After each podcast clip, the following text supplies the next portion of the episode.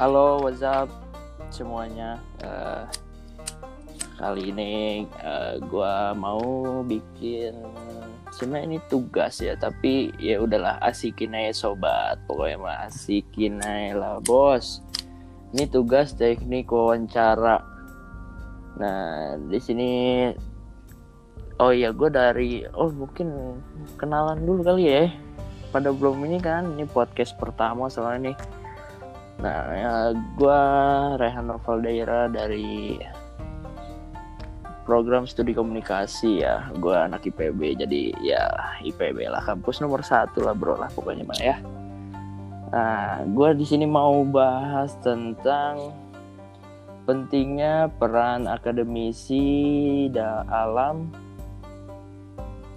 pengembangan desa wisata. Nah, itu tuh ingat kan pengembangan alam desa wisata. Nah, sini gue nggak mungkin sendiri pastinya lah pasti kan kalau ngobrolin tentang desa wisata kan kita harus ada temennya, ada narasumbernya atau siapa lah. Nah ini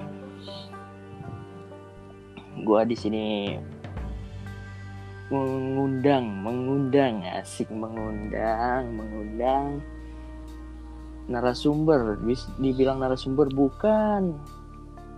Dibilang ya pokoknya dia adalah dia seorang traveler. Dia dia hobinya yaitu dia traveling sana sini. Dan dia sedikit mengerti nggak sedikit sih lumayan mengerti dia tentang lika-liku uh, pariwisata yang ada di Indonesia dia ini adalah kita sebut aja panggil aja uh, Bang Tito oke ya Bang Tito apa kabar halo dia Yo, halo, halo, halo. Nah, guys, bang, gimana gimana? Baik, baik nih kabar nih. Sehat terus, Bang Tito. Sehat, aman, iya, aman pokoknya lah. Iya, Bang Tito lagi di mana nih, Bang Tito? Wah, kebetulan lagi masih di Bogor nih. Musim hujan kan, mas juga berangkat-berangkat. Iya, gitu. mm -mm. Oke, ini mau langsung kita bahas aja nih. Ah, kalau eh, belum tahu nih, kita tuh mau bahas tentang ini gimana, apa gimana? pentingnya uh, akademisi dal alam pengembangan desa wisata. Hmm, gitu. Kita membahas tentang itu. Agak-agak lumayan ini ya. Iya kan hobi travel traveling kan berarti wah tahu kali pastinya ya kan. Iya iya iya. Dari alam sih yang kita ngelihat potensi-potensi yang ada di Indonesia ini cukup menggairahkan lah. Gitu. Oh, bisa bisa boleh boleh. uh, uh, uh, karena kalau semenjak gue lihat ini desa-desa ini lagi mulai ini mau menunjukkan potensi-potensinya gitu. Hmm. Gitu. Coba aja lihat Bogor deh gitu. Yeah. Mulai dari pinggiran-pinggiran Bogor itu udah mulai banyak kayak buka-bukaan curug gitu kan atau air terjun gitu yeah, gitu. Tempat-tempat ngopi yang ke arah-arah alam-alam lah. Iya.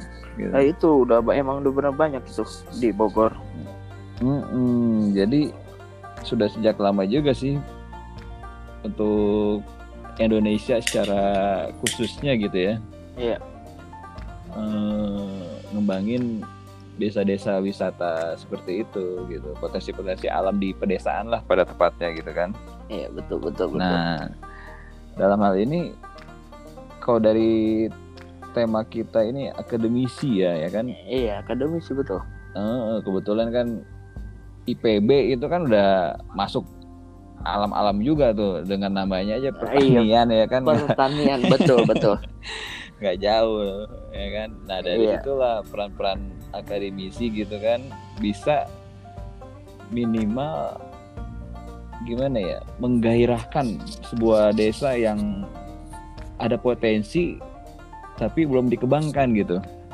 Iya. Ya kan? Jadi ada hmm. ilmu yang mereka pelajarin di perkuliahan itu bisa di-sharing lah dengan eh, masyarakat lokal Oke, gitu. Iya. Dan itu sangat sangat membantu sekali nantinya gitu. Dan gue rasa tuh nggak hanya anak-anak yang berhubungan dengan alam aja ya bisa anak-anak desain juga ya kan anak-anak Ya. teknik mungkin dia mau bikin apa desa-desa green green gitu lah Ya, bisa sih semua orang bisa, bisa. ya. Ini mau mau nanya nih, oke oke eh, eh, kan kita desa wisata. Nah, mau nanya apa sih desa wisata itu tuh apa gitu? Apa yang dimaksud dengan desa wisata atau apa gitu? Yang Kalau- yang dimaksud dengan desa wisata desa wisata ya menurut gue ini biasanya nih desa yang banyak eh gini desa yang bisa dijadikan potensi eh, pariwisata ya tujuan destinasi gitu kan tujuan Iya. gitu loh. dari sebuah desa itu kita bisa lihat nih apa nih yang kira-kira punya nilai lebih ya kan untuk membangkitkan eh, pariwisata di dari desa tersebut misalkan dari sektor budaya Iya, misalkan tuh ada desa-desa yang masih tradisional banget tuh iya nah itu kan banyak punya masih banyak. masih punya ini kan nilai nilai jual untuk melihat mengundang orang untuk nonton keunikan dari desa tersebut. Pastinya. gitu. Sekarang kan orang udah pada jemu nih di kota ya kan? Pasti Iya. mereka banyak lebih nyari ke tempat-tempat seperti itu gitu loh.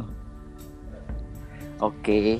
itu dari sektor budaya ya. Kalau misalnya dari sektor pertanian juga kan bisa tuh. Banyak juga kan kita ngeliat sawah-sawah yang cantik lah gitu yang jadi tempat-tempat orang untuk buat selfie juga kan Eh, bener ya banget. kan Yoi. A- atau dari wisata-wisata apa dari keindahan alamnya misalnya ada air terjun ya kan atau nggak ada air terjun bisa dari view-nya doang ya kan View-view gunung-gunung juga bisa ya. Ah, Sekarang juga kan banyak yang kayak begitu orang-orang.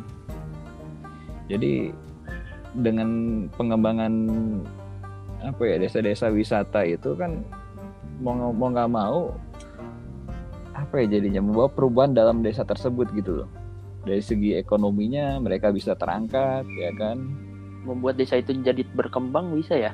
Ya jadi bisa. berkembang pastinya kan. jadi berkembang dari sektor perekonomian udah pasti lah itu akan akan inilah akan membangkitkan desa tersebut gitu Oke. minimal walaupun nggak ada penginapan mereka bisa sharing room gitu dengan rumah-rumah warga ya kan? Oh, ya, kayak Kan ada homestay, juga tuh homestay ya. ah, homestay benar. Ya kan banyak juga yang konsep-konsep kayak gitu. Iya, bener. gitu. Dan orang-orang luar juga potensi mengundang orang luar itu eh, ini loh cukup cukup apa ya cukup menarik gitu. Karena mereka juga kan jemuh dengan Suasana misalnya kota. suasana kota dengan modernitas yang di Eropa misalkan gitu kan mereka pengen ah coba nih seseruan gitu nyari penginapan atau wisata yang Alam-alam yang sedikit. alam dan membaur dengan masyarakat gitu loh. Eh, iya, betul. itu pasti ada nilai plusnya lah bagi mereka itu Pasti itu. gitu bro jadi sangat penting sekali ya akademisi itu untuk turun ke lapangan ya kan memberi ide-ide gagasan-gagasan atau apa ya kreativitas lainnya lah dengan masyarakat setempat gitu Oh, harus berat- bisa melihat ya berarti penting ya. Ber- Berarti sangat penting ya peran akademisi ini dalam pengembangan desa wisata berarti sangat penting ya. sangat penting penting banget karena eh apa ya gini loh akademisi itu kan belajar ya Iya. kan bagaimana tentunya beda dengan orang yang nggak belajar bukannya kita untuk membedakan orang ya tapi Iya. Ada ilmu-ilmu yang nggak mereka dapat gitu loh ada sebuah sistem yang juga yang nggak mereka pelajari nah dengan mereka terjun ke Lapangan. desa-desa itu atau ke lapangan ini ya itu tentunya akan memberi warna baru bagi desa tersebut atau pola pikir bagi masyarakat tersebut gitu Oke. dan itu juga memang untuk saat ini untungnya pemerintah sekarang juga udah lama untuk apa ya mencoba untuk ngembangin ngembangin terus ya desa-desa karena akar gitu loh jadi jadikan desa itu akar perekonomian Bibit lah, bibit ya. Mm-mm. ya kan itu juga daripada mereka pemuda-pemudanya ke kota kenapa enggak ngembangin desanya sendiri Bener. gitu Iya.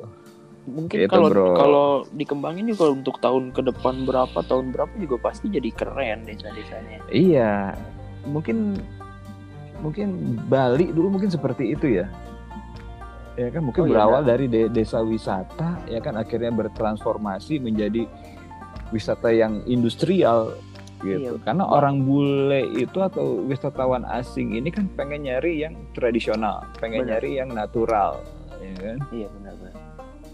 gitu mungkin dengan seiringnya zaman ya mungkin berubah lah pasti ada berubahnya Pasti.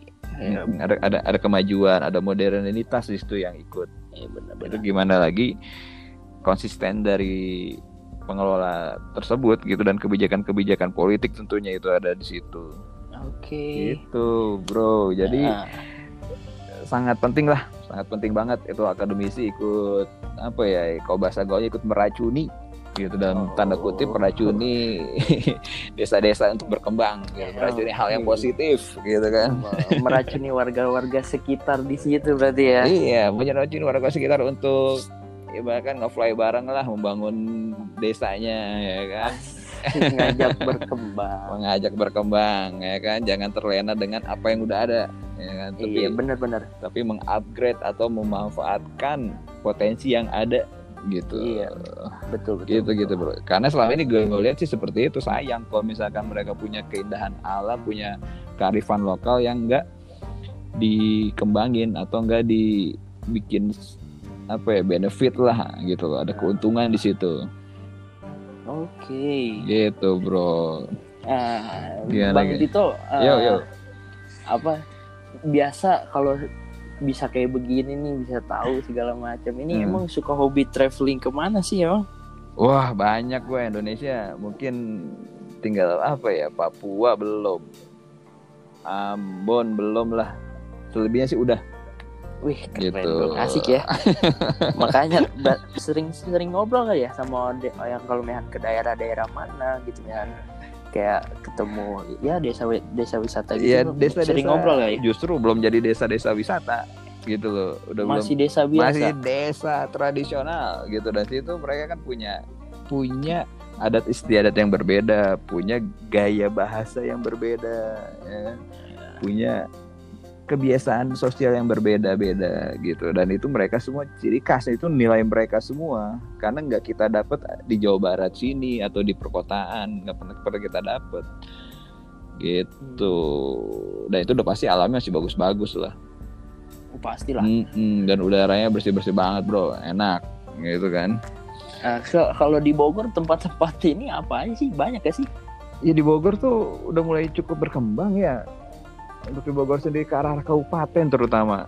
Karena kalau untuk kota kan ya kota ya kan? Kota ya gitu-gitu Hmm, aja sih. kabupaten ya da- daerah-daerah misalkan ke daerah Bogor. Mana? Bogor Barat. Bogor Barat ya mungkin daerah sekitar Lewiliang sono ya mungkin ke arah, arah perbatasan Banten sono itu cukup berpotensi lah situ banyak bukit-bukit yang indah juga situ. Ya kan? Udah gitu sekitaran gunung gunung Sentul lah situ ya. Gunung Iya. Pancar belakang-belakang sono juga udah udah mulai berkembang lah dengan dibukanya curug-curug sama masyarakat setempat itu gitu. termasuk desa wisata gak sih? itu termasuk kategori desa wisata bro. Ya kan? Karena masyarakat setempat memberdayakan keindahan alamnya ke- keindahan desanya ya kan? Sebagai destinasi tujuan wisata gitu. Loh ya kan?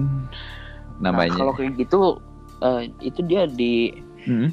Dipegangnya itu sama pemerintah atau sama orang desa setempat atau ada swasta? Biasanya ya, eh macam-macam sih. Ada dari dari kemandirian lokal sendiri, ada kemandirian dari masyarakat pemuda setempat. Kan ada tuh di tingkat-tingkat desa, ada organisasi kepemudaannya, bisa dari situ, ya kan. Bisa juga ada investor yang masuk ke situ untuk menunjang pariwisata setempat gitu. Nanti Kayak nanti, nanti kayak yang support ya? kayak yang support gitu. Jadi kan nanti mereka mungkin nanti pegawainya dari masyarakat setempat itu kan bisa juga gitu loh.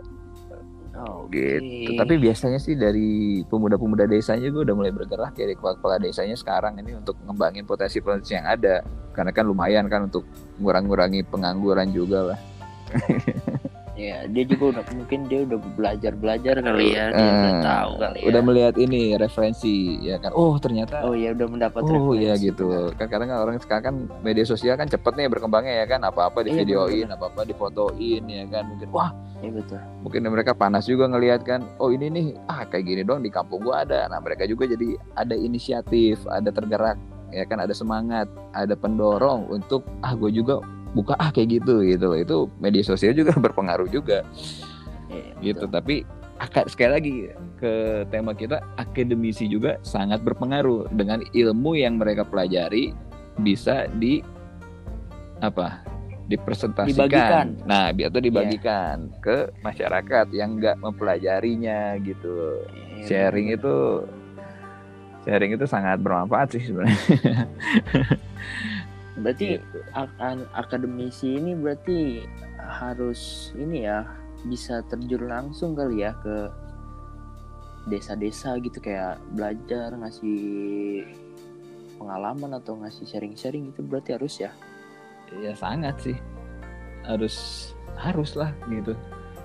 Biar saling apa ya ibaratkan saling apa ya sama-sama berkembang lah jadi mahasiswa juga bisa dapat praktek langsung bisa tahu hasilnya nggak hanya baca teori atau hanya jadi hanya diangan-angan aja hanya visual aja tapi dia bisa langsung praktek gitu. Oh ini loh hasilnya yang bisa dapat. Oh ternyata kan di situ kita tahu loh sebuah sistem itu pasti kan nggak semuanya sempurna pasti ada ada errornya lah. Nah errornya itu bisa ditutupi gitu atau bisa diminimalisir ketika mereka eh, mempraktekkan itu di lapangan. oke Gitu. Nah, eh nanya lagi nih nanya lagi Iya, kali ya nggak apa-apa, mumpung masih bisa jawab nih kayaknya. emang mau ke mana nih Aduh biasa. nah ini nanya ya Hmm. eh, eh, seberapa efektif eh, peran pemerintah dalam pengembangan desa wisata itu Ya itu lagi yang tadi gue bilang tuh. Eh, Pemerintah itu kan mulai dari tingkat pusat hingga daerah ya. Jadi mulai dari kepala desanya gitu loh yang udah ini, yang udah ikut mensupport eh, daerah eh, bahkan daerah teritorialnya lah, daerah kawasannya itu loh. Nah, itu sangat penting gitu kan karena eh, ada anggarannya sekarang ini kan dari anggaran-anggaran desa mereka bisa berdayain itu untuk menunjang eh, pembangunan desa wisata. Mulai eh, mungkin yang simpelnya dari infrastruktur aja deh gitu. Mungkin dari penerangan gitu atau dari jalan ya kan pemerintah bisa Lampu, bisa jalan, Eh, eh. aspal Heeh, mereka bisa bantu terus kalau misalnya nggak ada sinyal mereka bisa ajuin juga ke ini ke operator untuk masang tower lah kali dekat-dekat situ gitu. Betul betul betul. Jadi sangat Bisa, penting pemerintah itu sebagai apa ya motor penggerak juga gitu loh. Dan ide-idenya bisa dari akademisi juga gitu. Oh benar. Jadi berkolaborasi lah gitu. Iya collab collab. Heeh. Berarti mahasiswa mahasiswa ini harus ini ya harus benar-benar gerak banget gerak demi- banget gitu demi perekonomian perekonomian bangsa sebenarnya ya kan? Iya, daripada pemuda-pemudanya lari ke kota yang di kota ntar nggak dapat kerjaan jadi belangsatan jadi perampok lah jadi penjamret kan nggak bener. Mendingan eh betul. di desa aja dikembangin. Desa berkembang bisa jadi berapa berapa puluh tahun dari itu desa nggak ada. Percaya nggak? Percaya. Jadinya kota percaya bisa. Bisa itu ya udah bisa. pasti. Kecuali memang nggak tahu sih. desa wisata itu dikonsep mempertahankan adat istiadat gitu. Oh iya. Apa tapi menahan. bisa jadi kan? Tapi berkembangnya itu siapa yang bisa mengawal perkembangan sebuah zaman? Gitu. Iya makin makin makin nanti kan makin modern Hmm, juga hmm. sih ya. Sama seperti Bogor lah. Bogor dulu juga banyak desanya kan. Ya kan? Mungkin iya mungkin tapi sekarang udah sekarang udah udah ke mana-mana berkurang iya. Bener bener. Desanya udah upgrade. Dari rumah-rumahnya bilik-bilik udah jadi rumahnya udah ini semua beton-beton. Tembok-tembok Hmm. betul udah banyak apartemen iya udah banyak apartemen. Gimana lagi? Nah itu dia. Jadi pembangunan desa-desa itu apa ya berubah semuanya nantinya Gitu bro. Jadi Nah. untuk bro sendiri udah ke desa mana aja nih? Saya pengalaman Oh, belum atau Kalau kalau kalau saya sendiri nih ya Bang Tito ah, udah ke desa ah, di Bogor sih di daerah kabupaten daerah Bogor. Oh, Bogor Barat. Iya itu pernah saya ah, ke desa apa sih namanya desa Kiarasari Kampung Cibulu. Nah itu Oh, saya pernah ke situ. Jauh itu kayaknya tuh. Kayaknya Nah itu saya waktu ke situ itu waktu saya masih zaman SMA ya Mhm. ada kayak program sekolah gitu di mana kita homestay di mana kita hidup, harus bisa hidup Mhm. bareng warga sekitar. gitu. wah enak tuh pasti kita tuh. harus ikut kita itu di situ harus ikut kebiasaan-kebiasaan warga sekitar itu Wah, ngapain. Seru Kayak- ya. ya kayak bertani atau berapalah segala macem pokoknya kita harus begi, ada di situ dan kita harus ngikutin apa budaya Wah dia. enak berarti bro. Itu Nah pada saat itu itu kan waktu Hmm. SMA nah itu tuh eh, apa namanya itu masih biasa desa biasa masih ya biasa emang mau waktu itu emang udah ada curug segala macam tapi waktu saya ke situ lagi udah udah tiga eh iya tiga tahunan lah udah tiga tahunan lebih balik lagi ke Hmm. situ sekarang udah berkembang yang tadinya itu curug-curug bisa biasa-biasa aja nggak ada wisata-wisatanya dan sekarang udah dia udah berkembang malah jadi ada tempat wisata di desa itu. Hmm, keren itu ya. berarti itu yang termasuk desa wisata Nah ya kali ya. itu itu mereka udah udah membuka Udah Mm, berkembang udah ya. membuka diri apa desa mereka tuh untuk sebagai eh, destinasi atau desa wisata tujuan wisata gitu loh Nah, itu bagus nah itu kan tinggal lagi sesuai dengan kalau misalnya bro ini kan dari komunikasi. Nah itu juga komunikasi bisa bisa penting Iya. juga tuh terjun ke lapangan untuk mengajarkan teknik. Mereka berkomunikasi ya kan? Mungkin gaya-gaya pemasaran atau gaya-gaya apa misalkan bersosial cara-cara bersosial yang yang enak lah gitu yang ada pendatang yang nyaman gitu. Kan ada teknik-teknik komunikasi seperti itu gitu. Ya kan? Iya ada ada. Gitu gitu Bikin bikin apa bikin orang yang mau datang itu jadi nyaman Mm-mm. akan orang-orang warga setempat gitu kan. komunikasi yang ini loh yang bisa beradaptasi dengan orang itu kan perlu juga mereka tahu gitu oh ini nih gitu Ah, iya, Gitu. betul. jadi jadi gimana gimana lagi ada lagi pertanyaan gak nih soalnya gue mau ini nih mau ada pemotretan nih kayaknya Kayaknya udah cukup sih kayaknya ya. Udah cukup lumayan ya pembahasannya ya. Eh, Lumayan seru ya. Emang Bro Tito mau ada pemotretan di mana nih kayaknya? enggak ini biasa Emang nih mau, sibuk ya. mau jadi model gratisan dulu nih ada temen fotografer nih mau butuh model ya boleh lah. Oh, keren. Mau jadi narsis gini gue di podcast lu nih aduh gawat Gak enak Oh, yang berarti selain berarti selain traveling, tra- selain traveler berarti oh gitu ke apa jadi model juga ya? Bisa ya? bisa lah kan Apa aja kayaknya apa bisa aja bisa yang penting nggak nyusahin Yang orang penting ha- oh benar benar benar benar benar. halal mah nggak tahu yang penting nggak nyusahin aja lah pokoknya Iya benar benar. Masalah halal atau tidaknya mah gimana nanti ya? ya kan slow itu mah bener bener. Ya mungkin udah kali ya. oke oke oke kalau gitu Makasih Bang Dito Oke. udah mau hadir sama-sama di podcast ini. Ya mungkin nanti ke depannya mungkin bisa diundang-undang lagi lah ke podcast. oke oke oke siap ya. siap siap Ya thank you Bang Tito. oke bro Yo. yo yo Oke guys, eh, jadi cukup ya berbincang-bincangnya membahas tentang alam eko desa wisata gitu kan. Jadi mungkin sekian dari saya ya. Untuk nanti mungkin saya akan bikin podcast lagi. Oke. terima kasih semuanya thank you gua Raihan see you bye